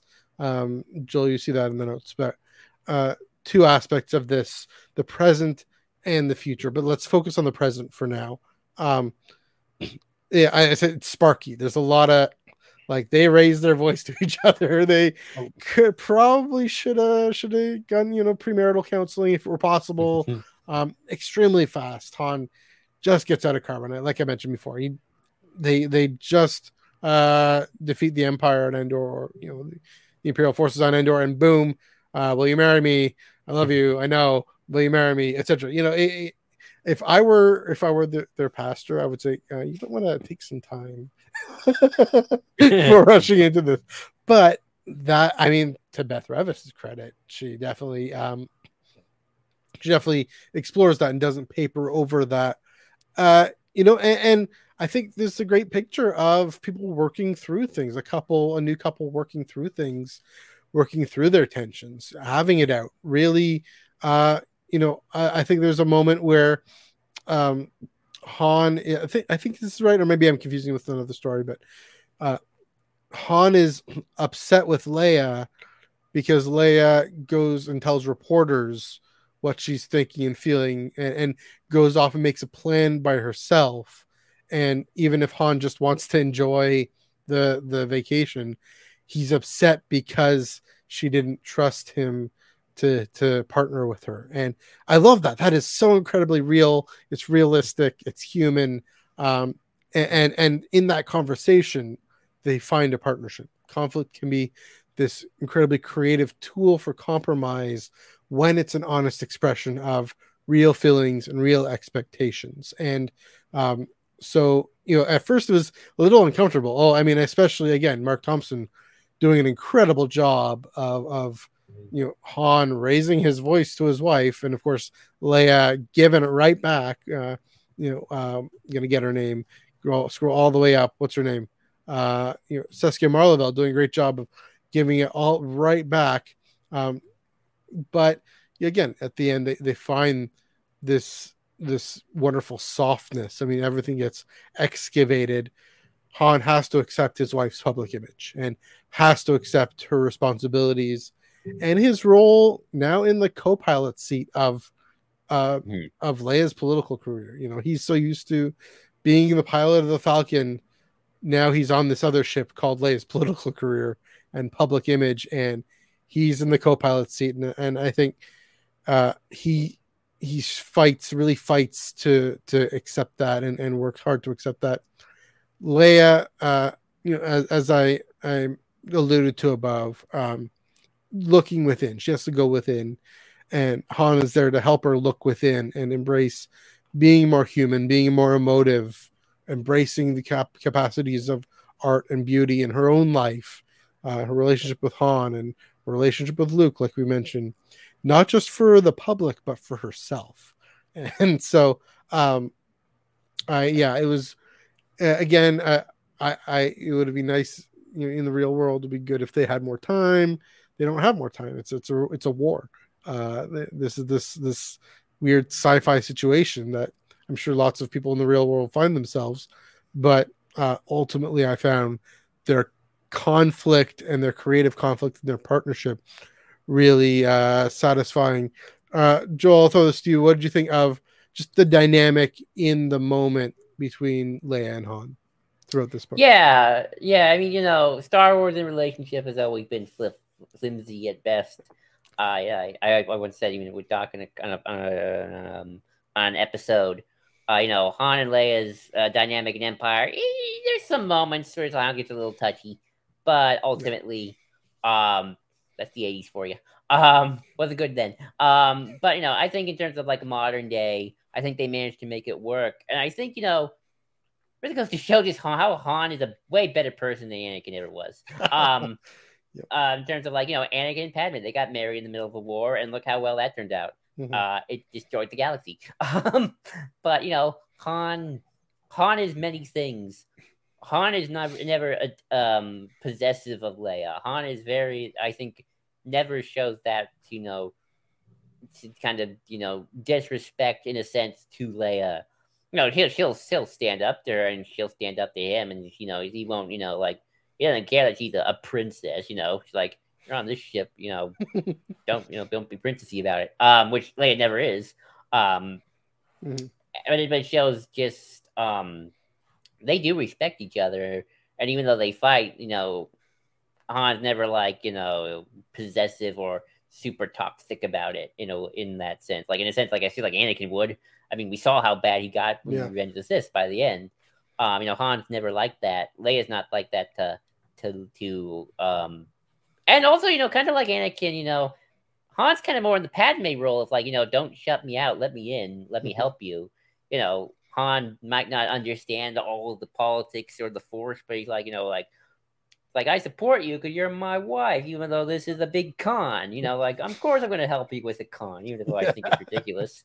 That's what I do. Um, and they think they because you know ultimately it it does somewhat succeed for them their marriage. I mean, people mm-hmm. always act as if in Force Awakens they got divorced the day after Endor. Like no, they had good thirty years. It's just their kid went to the dark side, and mm-hmm. yeah, that would separate the parents too. I mean, yeah, we'll, we'll, get to that in a, in a few minutes, but yeah, keep going. Right, uh, uh, you know, but for the most part, their relationship dynamic is strong. You know, it kind of gets kind of edges away some of the more uh, uh, questionable things of '80s writing. Um, but I've always felt, you know, like yeah, Han and Leia have always kind of been the the better of the relationships of at least the, the saga films so far. I mean, they mm-hmm. they are in a relationship, and you know they fight, yes, but um, they do respect one another. I think at the end of the day, that's what counts: the respect. Mm-hmm. Yeah, it's interesting. You meant you mentioned everything with Empire Strikes Back and Return of the Jedi. This is the first time it really felt realistic, and the first, you know, I mean, yeah, you get Kanan and Hera. Thinking about that one, that one was pretty good. I mean, if it takes four years for them to actually finally kiss. But uh, this is the first time Han and Leia really felt human and genuinely in love, even as they're having it out and hashing it out. Um, and then you know the result of that, uh, the the way they show up for each other. Uh, Doc, you you look like you want to chime in there. Uh, yeah. Um, uh, yeah, I love again. I love Han and Leia's dynamic in this book. Uh, I love how they balance each other out. I love how they push each other to uh, uh look outside uh, how they usually go about things. Um, I just want to read uh, probably one of my favorite passages from this book. It's a short conversation between Han and Leia, mm-hmm. and it's a conversation actually referencing an issue from Charles Soule's Star Wars comic, where the issue where Leia, where Qi'ra meets Leia and mm-hmm. tells her that story about how Han saved that kid on Corellia uh, yeah, um, this is uh, such a good passage. Um, I'll, uh, uh, yeah, I'll just read it right here. It's a short exchange. What page? What page are we on? Uh, it's the beginning of chapter fifty-one. Okay. Uh, yeah, uh, page two ninety-four to two ninety-five. Uh, it's a short conversation between them, and I'll change up my voice so you know who's talking. There we go. So, got, got a performance right here. Go for it. Yeah, so, so, yeah, Leia meets with Han, and it's like, and she's just like, I met Qi'ra, and Han's like, Qi'ra, my Qi'ra. She's like, you're Qi'ra. He's like, you know what I mean. And then, uh, and then uh, she says, uh, she told me a story about you. Han's like, oh no. And then she says, it was a good story. I highly doubt that. Uh, she said you got into a fight to help out a boy you didn't even know, that the goons were going to kill you until your crime boss stepped in. Qi'ra made it sound like you were a fool to help. I was. You made a difference to that kid you saved. You gotta start somewhere. I love that. Mm-hmm. Uh, and just like echoing that line that Han says to Qi'ra in that flashback, you gotta start somewhere. Like even when even when uh, you know you're surrounded by impossible odds, as Han Solo often is, uh, you know he's always willing to help. He's always willing to step in and help people, even if it doesn't work out. You gotta start somewhere, and that's such a good like that's such a good encapsulation of how Leia you know sees Han. Like Han's always presenting himself as the cool guy, doesn't care about anything, but Leia knows he's the good guy. And she knows that he's always going to step his foot in and help out whenever he can, even if it backfires on him. He's always going to be there to help. Mm-hmm. Yeah, eh, like like we've said before, you know, I mean the the arc uh, for Han is he, he's you know the excavation of his character, of his moral moral core, going meeting Leia and Luke and the rebellion, and having this cause and seeing that you know, kind of like uh, like Jyn, right? That there, there's more to fight for in the galaxy. Um, yeah, this book does such a great job of reflecting on that. Even as Leia, I think is the more compelling character. Um, so yeah, it's it's it's true. They they do end up going for a while and lasting for a while. I do want to, at the risk of ending on a on a a dark note or a sad note, though. I mean, uh, we know uh you know by by the end of the well by by Force Awakens they are separated though, and uh you know I think part of what Beth Revis is doing is showing the cracks in the foundation. Uh, hairline fractures that are, they're hairline fractures now, but um something yeah like their son turning to the dark side it makes it seismic. I mean like Madurs, it's a metaphor mm-hmm. for the relationship it raises these questions, right? How long? And, and, the the answer is for a while, for a number of decades. Um, but also the cracks in the foundation. How long can Han stand next to Leia, the politician? He really ultimately does want to get his hands dirty, even legitimate enterprises. He hopes for a more expressive relationship. Uh, he makes a home for her on the Falcon. Uh, we know, uh, but you know, well, I'll say he makes a home for on the Falcon. We know uh, from Daniel Jose Older's last shot, they end up settling on Hosnian Prime because Leia's job demands it. Uh, how long can he stay cooped up? Just like cooped up in carbonite, cooped up on, on planet side. I'm sure his job could take him wherever. Last shot takes him wherever, but you know, how long could he stay? Home is on a planet as opposed to the Falcon Similarly, how long can Leia abide her, her gruff, adventure seeking, passionate husband? she really does want to attend to her duties of nation building uh, diplomacy, ultimately responding en masse to the first order threat, uh, you know, which is something Han does take part in a little bit, at least at the beginning. She's made for war. How much, how long until she actually has to become the general again? Uh, and that kind of limits the capacity for personal relationships. Um, I don't know if you guys, how much you guys may have saw this in this book, but do you guys think it, it how well do you think it connects with those uh, those ruptures like Starkiller Base, the the the seismic ruptures uh, that we see in Force Awakens. Uh, Doc, I'll go for you first. I mean, they straight up call it a thermal oscillator. Uh, the thing they put down there, uh, which is awesome because thermal oscillator is just a really fun word to say. Yeah, uh, and uh, so that's a cool connection there. And um, as a metaphor for the relationship specifically. yeah, yeah, uh, definitely. And um, also, I love the. I, I just like the little like there isn't any direct references to what happens after this clearly, but uh, there are subtle references to like when they say like maybe Beck's meeting with a bunch of other Imperials uh, who are left over, and maybe they're like uh, whether they're operating under Palpatine or someone else working for Palpatine. Uh, what just speculating about what they're going to do next. Uh, Mhm. Subtle allusions to the future. Uh, Yeah. and um, yeah, and I think uh, this uh, again this symbolizes the relationship very well because, like Madurs itself, uh, the relationship, you know, uh, it does have its cracks, it does have its faults, but it can work if they just uh, go at it from the right angle. That's true. That's a good point. Joel, you want to jump in there? Yeah, I mean, they ultimately separate because of their son, but you know, Han and Leia never stop loving each other at the end That's of the day. You know, in Force Awakens, you know, Han does come back, even though you know there's a little awkwardness at the end of the day. They hug, they kiss. It's like, you know, look, Han and like Han, Leia never forgets Han. Like it's not like hey, Leia goes for another person after Han, and Han doesn't really go. It doesn't seem to go for anybody else after Leia. Mm-hmm. Really, it's just sort of, it's just kind of dealing with stuff, and then they come back ultimately one more time, and then Han's like ready to make the ultimate sacrifice play here. Um, but you know, Han is very much the adventurer. He does like to, and I think in some ways, I think that's kind of cool. Like Leia does respect that, and Leia kind of is is used to Han kind of gallivanting around. But at the end of the day, Han always comes back to her, and he she comes back to him. So that's that's that's you know it's the old saying: if you love something, set it free, and if it loves you, you'll come back. And that's kind of how it is. There are two birds that always come back to each other Mhm. at the end of the day, and I always found that about their relationship quite fascinating. Yeah, I mean, I think it, it picks up the theme we've been talking about this whole for an hour and a half here of of surface and core, right? Mhm. On the surface, yes, they do these two different things. It seem like they have to move apart, but the core, they're still bound together um, in their love for each other and in their son. The you know the the bloodline that they've they've brought into the world and the life that they've brought into the world. Um, you know, that is a bond that frankly, I mean, again, you know, like, yeah, well, it's a great point that you mentioned.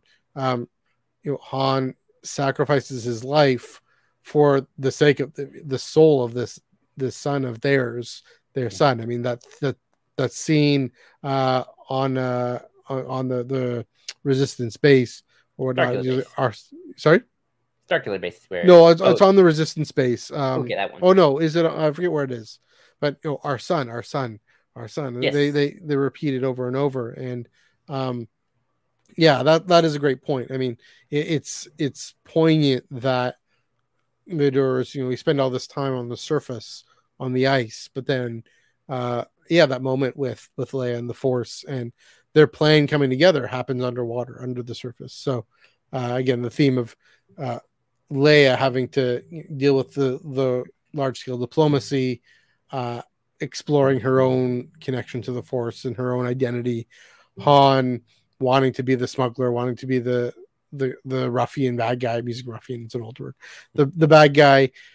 He's the good guy at heart who loves Leia. That's that is a great point, and uh, you know, credit to Beth Revis for bringing all of this out. Um, looking back on the moments before the you know the the Return of the Jedi and, the, the original trilogy and everything, all the canon connections in that. Um, so you know that's all my notes. Uh, very quick, Joel. Final thoughts on the Princess and the Scoundrel. Good book. Um, again, really like that first act on Endor probably the most. That's probably the reason why to read it. Um, it does do a lot of good foundation setting for um Han and Leia's relationship, both the good and the bad, and you know, kind of setting up where they why they kind of are the way they are by the time of Force Awakens, but also you know reminding you they had a couple good decades Then like it's like everyone says their marriage was a failure. It's like I don't know, twenty years is actually pretty good until your kid turns evil. So I I I think I call that a success. Yeah. Um. So uh, ultimately, you know, I would recommend it. It's good, as Doc says. It's good part of the this mm-hmm. unofficial Leia trilogy of you know Princess Scoundrel, a Bloodline, and Leia Princess of Alderaan. It's a good Han Solo book, and I, I think as you Matthew said, and I think a little bit Doc as well. Uh, for the first time, I was kind of like, oh yeah, Han and Leia do love each other. They are a a good match mm-hmm. for Mhm. each other, and this is probably the best written they've ever been in terms of the of a love match. So, mm-hmm. yeah, read the book. Good. Doc, you, you mentioned your, your feelings off the top. Uh, final thoughts on Princess and the Scoundrel. Uh, very good book. Very, very good. Um, I thought it was a very good Leia and Han story. I love what it does for them as characters and their relationship. Love all little connections to all the comic canon and uh, even a bit of an Obi Wan one as well. Um, Love uh, just uh, getting more into Leia's head and to Han's head and uh, showing them try to deal with the end of the war while also acknowledging that it's not over yet fully. They're going to have a lot ahead of them, but they're going to Mhm. push on and take their happiness where they can get it. Yeah. And also, uh, I was kind of disappointed that we didn't get a moment where after Han's wedding, Politic went up to Han and said, Han Solo, you're a wed man. We can get that. We just got it right there. There we go. we go. well done. Well done, Doc. yeah, I, I mean, you know, again, I, I definitely enjoyed this book and, and definitely the the way Beth Revis uses this situation on this planet to force the characters, push them through, as paper Canon does at its best. All all stories do at their best. Um, funny thing about talking about a, a story for an hour and a half, you you grow to appreciate it even more. Uh, so I, I I'm grateful just to be able to explore these themes and and hear different perspectives about them. So yeah, I enjoy it more than I did an hour and a half ago. I enjoyed it. I liked it. Now I think I come I'm come to love it. So uh, definitely a great novel. Um, sorry, my thoughts. I've spoken a lot tonight. Uh, so I think that is a good place to wrap things up. Thanks for joining, everyone. Uh, if you liked what you heard, have some thoughts, please do feel free, free feel free free to put them in the comments below. Uh, please do this. Give you give this video, this episode, a like, a share. Uh, subscribe to the Star Wars Underworld channel if you haven't done so already. Uh, also, of course, check us out on Spotify and Apple Podcasts. Give us a thumbs up, a like there as well, a subscription there as well. Uh, Doc, where can they find you on the internet? Uh, they can find me at my channel, Dr. Holocron. Uh, it's Right myself. And uh, I just, uh, yeah, like Joel said, uh, we just did a commentary for Rogue One, uh, getting ready for Andor. Uh, so you can find that up on my channel. I used a Weird Al Scare Beach Party for the intro music. Uh, I that would be fitting. And uh, yeah, and uh, that got it blocked in Russia. Uh, so uh, sorry to my Russian viewers, but uh, I guess you don't like Weird Al over there. Sorry. Yeah. you know, uh, there are worse things in the world than can be blocked by Russia. Okay. Joel, where, where can they find you on the internet? You can find me at JID 2021. Again, JID 2021, where I do some Twitter stuff. I mostly do a lot of Twitter talking, though, with our at Eye on Canon Pod uh, Twitter, where I've been talking about Andor and all these interesting things and uh, a bunch of Star Wars stuff. So, yeah, uh, you can find us there. Yeah again twitter is definitely the best way to interact with us. Um you know we're, it's both on our phones we're definitely checking it looking at it. Uh joel definitely quick on the draw in in responding and, and giving his thoughts and definitely appreciate everything you're doing over there. So if you have any thoughts if you have any comments please please uh send us send us a, a line there. Um you can follow me on on twitter uh personally at neug 485 probably a lot more to do with soccer at this point but uh, Star Trek. You never know. But uh, you got some Star Wars there too, as well. You know, interacting with with the fandom uh, and Instagram mneug eleven thirty eight, and yes, the the Eye on Canon Instagram at Eye on Canon Pod. Um, again, Tractor Beam uh, every Thursday or Friday on Spotify or Apple Podcasts. Uh, again, again, Twitter, Instagram at Eye on Canon Pod, and at the SWU, our whole whole network and the Mothership Thursday night podcast. Uh, lots of great conversations, lots of you know new podcasts growing. Um, uh, the uh, Tales from Beyond the Galaxy every Wednesday night that has just launched over on Twitch, where you can also find us, I should mention on, on Twitch at Eye on Canon Pod. You can find them at uh, I believe it's TB. I forget the Tales Beyond the Galaxy, but the the acronym uh, is where you can find them. I'll I'll uh, I'll retweet them in a bit. But yeah, great stuff going on there from down in, in Houston, Texas. So the the the fandom fam, it's growing, it's continuing, it's carrying on. Uh, next week we're still we're deciding what what we're holding it open just in case Andor gives us something that blows our minds. It probably will. Um, but we might have some other possibilities in mind. But for now, let's blow this thing and head on over to the race side.